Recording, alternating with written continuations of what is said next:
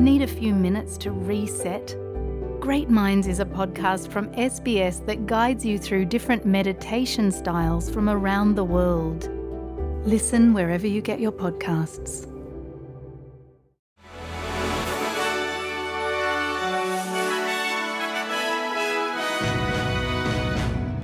प्रस्तुत है आज का न्यूज फ्लैश भव्या पांडे के साथ शुरुआत करते हैं इसराइल पैलेस्टाइन संघर्ष से इसराइल ने जेरूसलेम बस स्टॉप पर घातक गोलीबारी हमले के लिए जिम्मेदार दो लोगों के घरों को ध्वस्त करने की योजना की घोषणा की है। माना जा रहा है, ये दोनों लोग हमास के सदस्य हैं, जिसने हमले की ज़िम्मेदारी ली और इसे गाजा और कब्जे वाले वेस्ट बैंक में महिलाओं और बच्चों की हत्या का प्रतिशोध बताया है। मिडिल ईस्ट में बढ़ते तनाव के कारण राजनीतिक नेताओं ने ऑस्ट्रेलियाई लोगों से एक साथ आने और दया दिखाने का आह्वान किया है एजुकेशन मिनिस्टर जेसन क्लेयर ने सेवन सनराइज कार्यक्रम को बताया है कि यहूदी और फिलिस्तीनी ऑस्ट्रेलियाई हज़ारों किलोमीटर दूर हिंसा के दृश्यों से डरे हुए और गुस्से में हैं। ऑस्ट्रेलिया की ओर बढ़ें तो एक संसदीय जाँच ने नौकरी चाहने वालों यानी कि जॉब सीकर्स के लिए ऑस्ट्रेलिया की प्रणाली पर एक चौंकाने वाली रिपोर्ट जारी की है,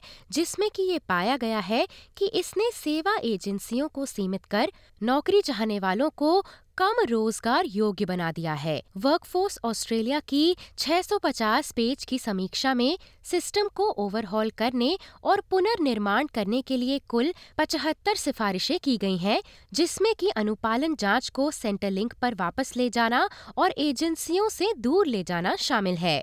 ग्रीन पीस ऑस्ट्रेलिया ने प्राकृतिक आपदाओं से प्रभावित कमज़ोर देशों की मदद के लिए सीओपी 28 जलवायु शिखर सम्मेलन में एक ऐतिहासिक समझौते का स्वागत किया है। यूनाइटेड अरब एमिरेट्स और जर्मनी ने पहले ही नुकसान और डैमेज फंड के लिए 100 मिलियन डॉलर देने का वादा किया है और ग्रीन पीस की एडवोकेट डॉक्टर सूजी बायर्स का कहना है कि ऑस्ट्रेलिया को भी एक महत्वपूर्ण योगदान देना चाहिए।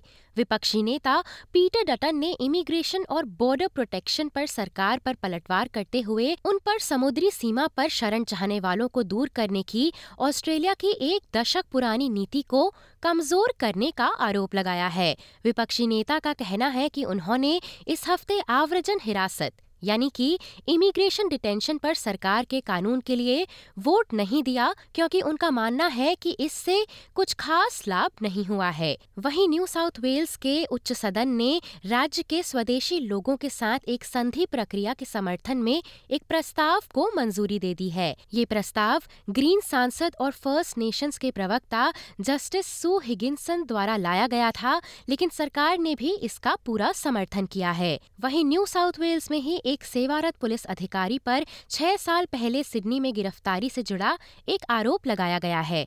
उनचास वर्षीय इंस्पेक्टर पर अप्रैल 2017 में शहर के न्यू टाउन रेलवे स्टेशन पर गिरफ्तारी के दौरान बयालीस वर्षीय एक व्यक्ति के साथ मारपीट का आरोप है।